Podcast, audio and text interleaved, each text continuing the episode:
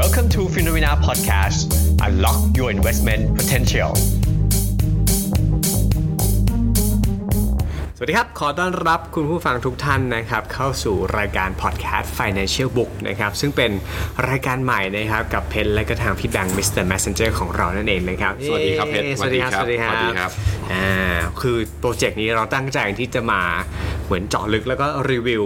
ตัวหนังสือที่เรารู้สึกว่ามันน่าสนใจ ไม่ได้จำกัดอยู่แค่เฉพาะแค่ตัวของเรื่องที่เกี่ยวข้องกับการเงินเท่านั้นด้วยอ่า ใช่ ต้องบอกก่อน จริงๆแล้วก็คืออยากให้มีแรงบันดาลใจกันว่า เพราะในส่วนตัวแล้วเนี่ยคือถ้าเราไม่ได้ออกไปเจอโลก และใช้ชีวิตการทำงานอยู่เรื่อยๆอย่างเงี้คยรั เรา บ อาจจะไม่ได้เห็นมุมมองที่แตกต่าง อืม ไอ้หนังสือดีๆ เล่มหนึ่งเนี่ยมันพาเราเปลี่ยนความคิดหรือพัฒนาตัวเองได้ค่อนข้างมากนะครับก็เพราะฉะนันก็ใน Financial Book ในหลาย ๆ EP ต่อจากนี้ไปก็ผมกับเพชรเนี่ยก็จะเลือกหนังสืออเล่มที่เราคิดว่าน่าสนใจและอ่านจบมาแล้วมันเป็นไอเดีย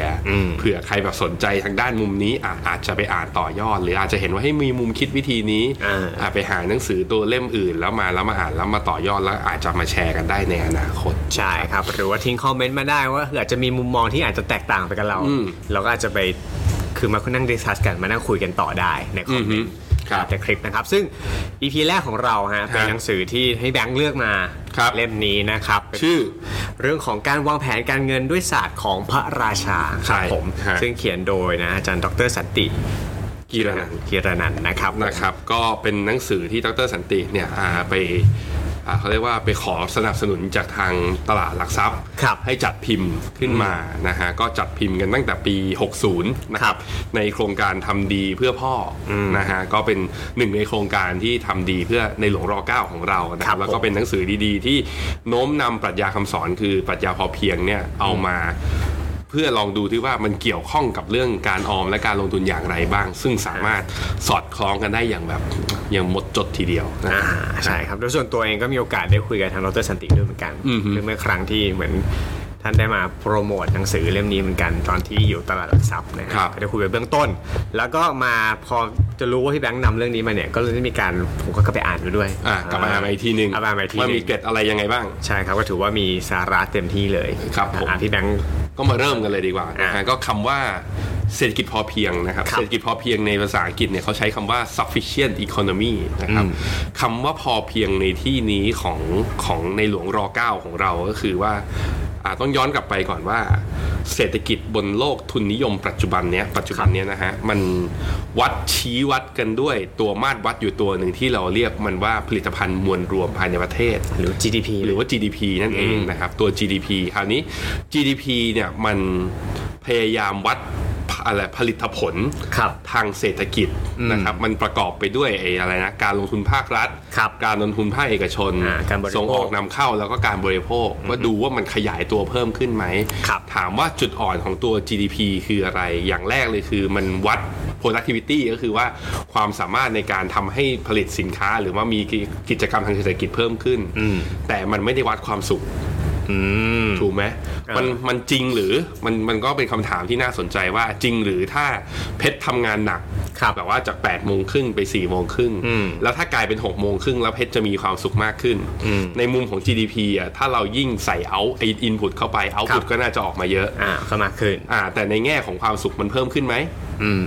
มันก็อาจจะไม่ได้ไป มันตอบไม่ได้บางบางคนก็คือความสุขของเขาก็อาจจะอยู่กับการทำงานใช่ไหม ครับ แต่บางคนมันไม่ใช่ อีกอย่างหนึ่งคือ คนไม่ใช่เครื่องจักร ครับ มันทำงานตลอด 24 ชั่วโมงแบบเซเว่นทำไม่ได้นะครับเพราะฉะนั้นอันนี้ ใช่ ก็เป็นจุดอ่อนอย่างหนึ่งของตัวเศรษฐกิจแบบทุนนิยม หรือบางคนก็อาจจะมองว่าในเรื่องของรายได้ต่อหัว อืม ของประชากรในแต่ละประเทศ ครับ บางคนก็ อืม อาจจะมีการตั้งมาตรฐานแบบนั้นดูว่าโอเคถ้าประเทศเจริญแล้ว อ่า GDP per capita อ่าน นะครับ ก็จะ ต้อง สูง อ่าก็คือเฉลี่ยตอนนี้ถ้าตามที่โลกเราวัดกันอยู่แถวเนี้ย ครับ เขาแบ่งเป็นเขาเรียกเศรษฐกิจแบบกลุ่มประเทศพัฒนาแล้ว อืม กับกลุ่มที่กำลังพัฒนากลุ่ ครั ม บ พัฒนาแล้วเนี่ยส่วนใหญ่ GDP per capita จะอยู่เกินประมาณสัก ม 8,000 เหรียญต่อปี ครับ นะครับแล้วก็ต่ำกว่าก็คือว่าเป็นประเทศกลุ่มกำลังพัฒนา กำลังพัฒนา ซึ่งไทยเราอ่ะยังอยู่ในกลุ่มนี้ อ่ายังไม่หลุด ถ้าดู ดูในมุมเนี้ยโดนแบ่งอย่างนี้มันกลายเป็นว่า พอเราเป็นประเทศที่เรียกคำตัวเองว่ากำลังพัฒนา เรารู้สึกว่าถ้าไปเป็นประเทศพัฒนาแล้วเราน่าจะมีความสุขเห็นไหม เออ เพราะมันวัดกันที่ตัวเลข ครับ ถามว่าจริงหรือเปล่าก็คือว่าเนี่ยในหลวงรอเก้าเลยว่า ท่านได้ศาสตร์วิชามาว่า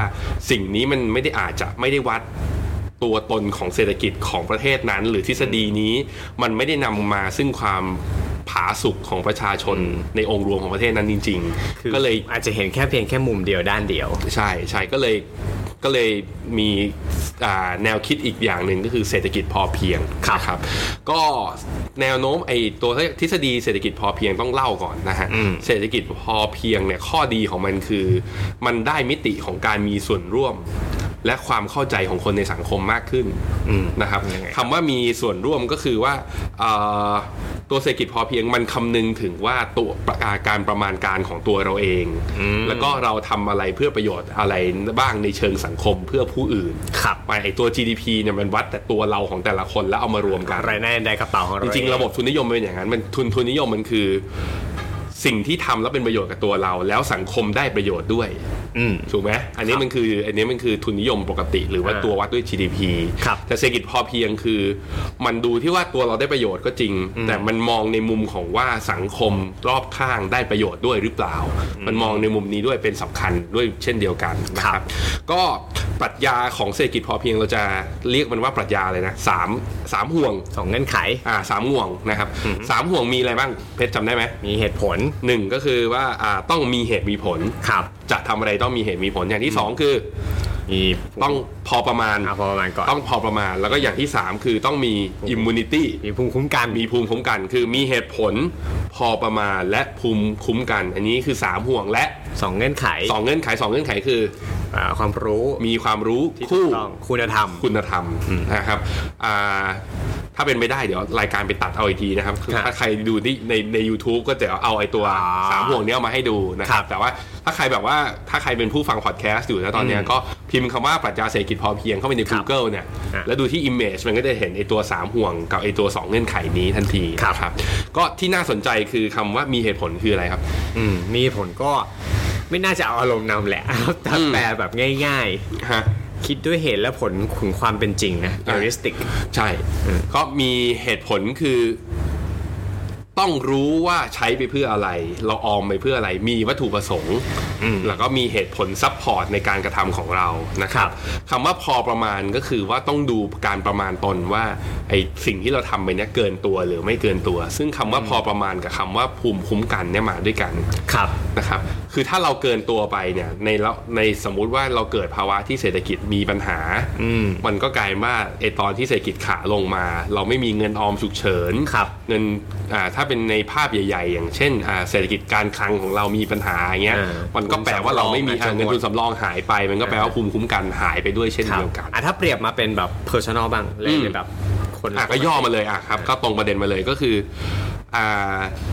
ปรัชญาพอเพียงเนี่ยมันก็แบ่งออกเป็นหลาย ๆ พาร์ทนะเอาอย่างแรกเลยก่อนคือคือการใช้จ่าย ครับ ต้องใช้จ่ายอย่างมีเหตุผลใช้จ่ายอย่างมีเหตุผลคืออะไรบ้าง ก็คือ เออ ต้องซื้อสินค้าที่เราคิดว่ามันจำเป็นคำว่าจำเป็นแบ่งออกไปได้ยังไงบ้าง ในหนังสือก็บอกว่าคำว่าจำเป็นหมายถึงว่าก็คือว่าในราคาที่สมเหตุสมผลคำว่ามีเหตุผลก็คือว่าราคาสามารถเข้าถึงได้และไม่ลำบากตัวเองใช่ไหม ครับ อย่างที่สองก็คือในแง่ของการใช้จ่ายก็คือว่าการใช้จ่ายนั้นต้องมีประโยชน์ต่อเราแล้วก็ไม่เบียดเบียนตัวเอง ถ้าไม่เบียดเบียนตัวเองก็เท่ากับไม่เบียดเบียนสังคม อ่า นะครับอย่างสมมุติว่าเพชรอยากได้อะไรสักอย่างนี้ iPhone ไอโฟนรุ่นใหม่ iPhone 11 Max รุ่นใหม่ อืม นะฮะ ตอนนี้เนี่ยเครื่องล้วนๆแล้ว อ่ะ พอมันมีรุ่นใหม่มาปุ๊บแบบว่าเครื่องมันจะรวนโดยเราไม่รู้ตัว ใช่ใช่ครับ นะครับ แต่ว่ามันก็ต้องมันก็ต้องมันก็ต้องมาคิดดีๆอ่ะเพราะว่าตอนนี้ iPhone เครื่องหนึ่งมันคือปอดเราหายข้างหนึ่งอ่ะมันแพงมาก อ่า ใช่ไหม มันราคา ฮะ มันสูง งั้นคำว่ามีเหตุผลคือคำพอพอพูดอย่างนี้ปุ๊บมันก็บอกว่าเฮ้ยแสดงว่าคนทุกคนไม่ควรซื้อ iPhone หรือเปล่าไม่ใช่ ก็ต้องคำว่ามีเหตุผลก็คือกลับไปเทียบว่ารายได้ของเราคือเท่าไหร่ ครับ รายจ่ายครั้งนี้สมเหตุสมผลหรือไม่นะครับอย่างสมมุติว่า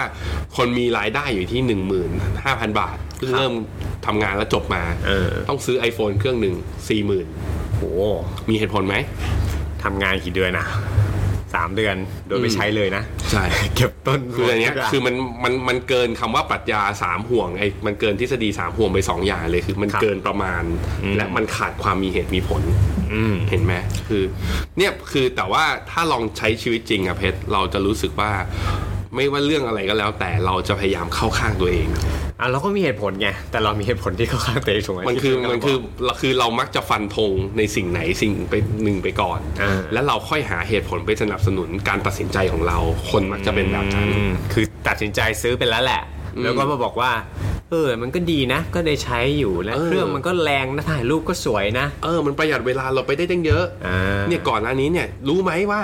ใช้ iPhone 7 เนี่ย ครับ ในช่วง2อสเดือนที่ผ่านมาแฮงก์ตลอดและหงุนหงิด พอหงุนหงิดปุ๊บงานการไม่ได้ทำเลยนะ เอออารมณ์เสียอีก เพราะฉะนั้นเนี่ยพอได้เครื่องใหม่มาเครื่องสมูทใช้งานง่ายปุ๊บเนี่ยชีวิตดีขึ้นการงานเราก็ดีขึ้น ด้วย คือถ้าฟังแบบคนกลางเนี่ย มันดูเหมือนสีข้างค่อนข้างถลอกไปหน่อย อะไรประมาณนั้นน่ะ อะไรประมาณนั้น เออ เพราะฉะนั้นคือปันปันปะหมายความว่าอะไรการตัดสินใจใด ๆ อย่าเพึ่งปักใจลงไปก่อน ใช้ปรัชญาสามห่วงอันนี้เข้ามาน้อมนำก่อน อันนี้คือในแง่ของอาผมยกตัวอย่างในแง่ค่าใช้จ่าย ครับ เพชรมีอะไรจะเสริมไหมฮะ แล้วเรื่องค่าใช้จ่ายแหละผมว่าจริงๆแล้วหรือเรื่องการใช้ชีวิตก็ได้ไอ้เรื่องอันอันอันแรกในยเงื่อนไขแรกที่ ครับ ห่วงแรกเนี่ยผมว่าเหตุผลมันก็ค่อนข้างยากเหมือนกันนะ อืม อย่างที่แบมบอกว่าวิธีการป้องกันก็คือว่าโอเคเราต้องคิดอย่างใจเป็นกลางจริงๆอ่ะเหตุผลจริง ๆ อือหือ กับอีกอันหนึงผมว่ามันค่อนข้างท้าทายก็คือในเรื่องของการที่เรามีการพอประมาณเนี่ยเขาก็พอประมาณในแต่ละคนเนี่ยมันไม่เหมือนกัน อือฮึ อย่างบางคนอย่างสมมติเราบอกว่าเราอยากมีเงินสมมติเราบอกอยากมีเงินเก็บ 10 ล้านก่อน ครับ เราค่อยไขว่คว้าความสุขส่วนตัวนู่นนี่นั่น แต่บางคนบอกว่าโอ้ยวันนี้ผมมีแค่เหลือเดือนต่อเดือน ผมก็สามารถที่จะใช้จ่ายสเปนได้ละซึ่งอันเนี้ย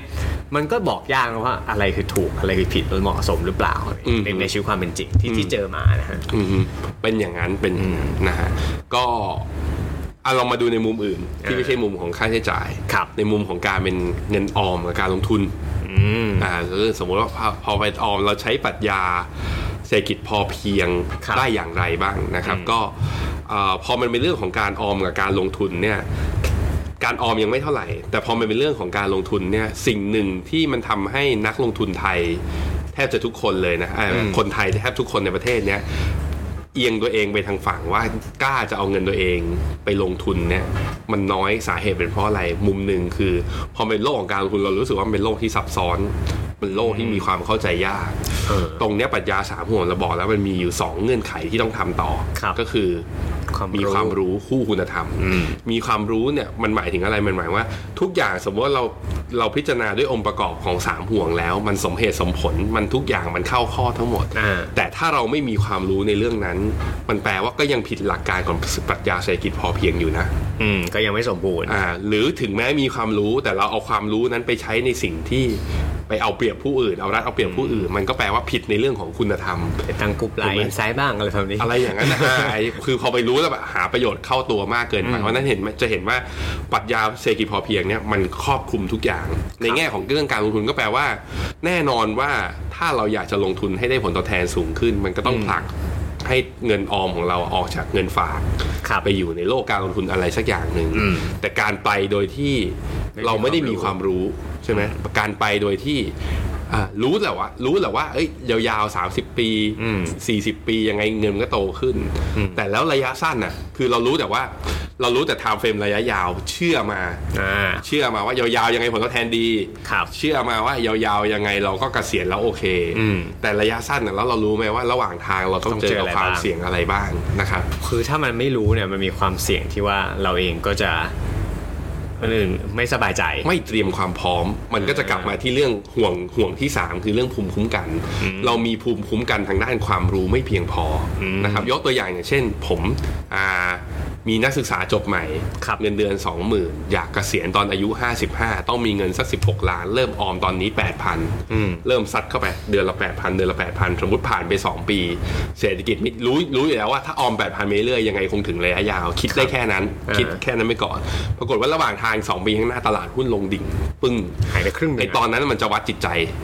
ถ้าเราไม่ได้เตรียมความพร้อมออกมาก่อน เราไม่เคยเห็นมาก่อนว่าเฮ้ยเราออมอย่างเงี้ยอยู่ในกองทุนที่ลงทุนในหุ้น หรือหุ้นรายตัวไปเรื่อยๆเนี่ยความผันผวนของพอร์ตมันเหวี่ยงได้ประมาณไหน ถ้าเราไม่มีความรู้เรื่องนี้ไปปุ๊บตอนที่มันเกิดขึ้นมาตอนนั้นเนี่ยมันจะเป็นตอนวัดใจว่าเราจะเกษียณได้หรือเปล่า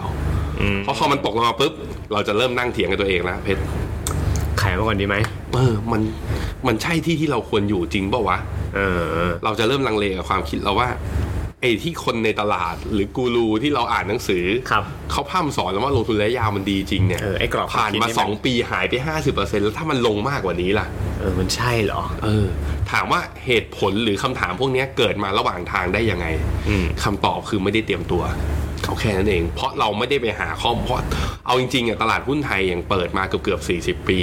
เราเห็นมาได้แล้วมันผ่านมา 2 วิกฤตใหญ่ๆ อย่างปีต้มยำกุ้งกับปีวิกฤตซับพลาม ครับ สองครั้งเนี่ยถ้าเรากลับไปดูว่าตลาดหุ้นมันลงได้หนักขนาดไหน อย่างน้อยๆ มันก็พอประมาณเราได้ว่าอนาคตเศรษฐกิจข้างหน้า ถ้ามันมีปัญหาขึ้นมาการลงทุนของเราเป็นยังไง นี่คือความการเตรียมความพร้อมในในขาของการเป็นเรียกว่าเศรษฐกิจพอเพียง คือถ้าคำแนะนำง่ายๆก็ไปลองเปิดดูพอร์ตของตัวเองตอนนี้ สมมุติมีหุ้นอยู่ 50%เป็นเงิน 1 ล้านบาท สมมติสมม ครับ ติ ครับ คือเตรียมเลยว่าถ้าวิกฤตนะวันพรุ่งนี้เกิดขึ้นหาย 50%เหลือ5แสนเนี่ย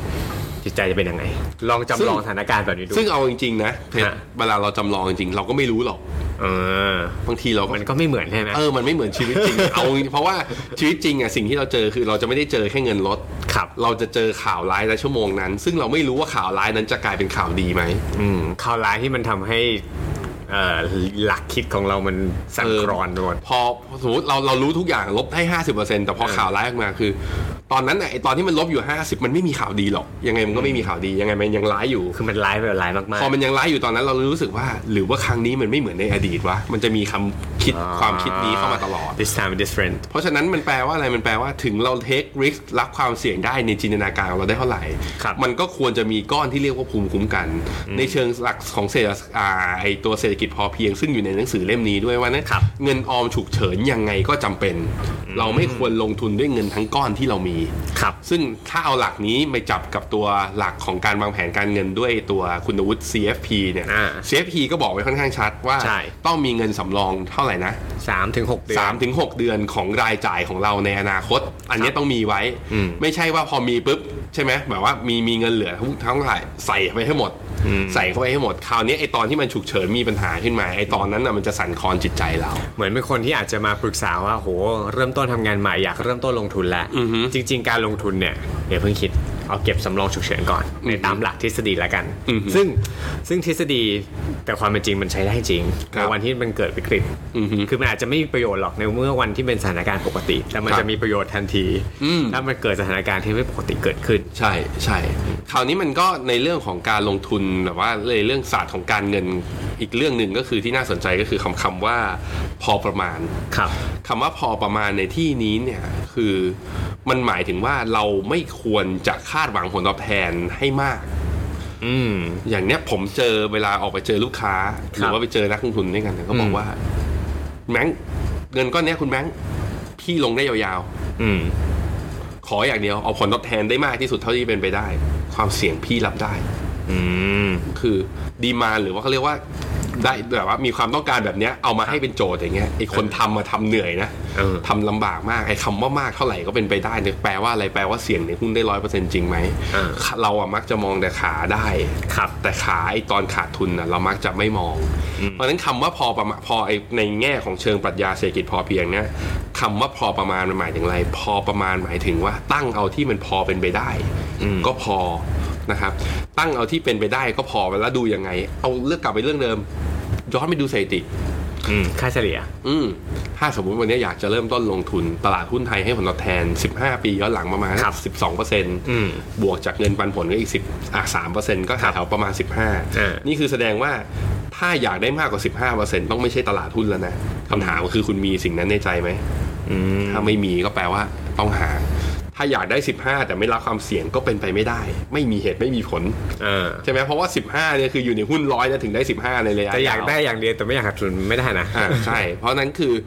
แต่ว่าอ่ะแล้วถ้าจะลดผลตอบแทนลงมา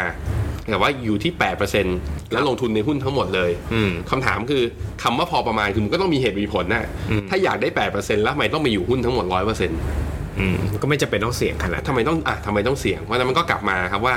ถ้าอยากได้ผลตอบแทนที่คาดหวังลดลงมา มันก็แปลว่าต้องมีการกระจายในเศรษฐกิจเอในมุมของปรัชญาเศรษฐกิจพอเพียงก็บอกไว้ว่า เราควรมีช่องทางรายได้มากกว่าหนึ่งทาง ในแง่เดียวเช่นเดียวกันในการลงทุนเนี่ยมันมีสินทรัพย์ในการลงทุนหลากหลายประเภท อืม เพราะฉะนั้นมันไม่จำเป็นต้องเราต้องแบบว่าพอพูดถึงเรื่องลงทุน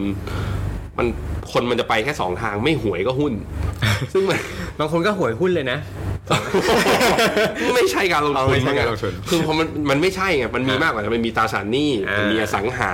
ครับ มันมีทอง เออ มันมีสิ่งอื่น ๆ ด้วย เพราะฉะนั้นถ้าเป็นไปได้ก็ต้องกระจาย ครับ แต่พอกระจายปุ๊บก็กลับไปใช้อีกสองหลักการก็คือ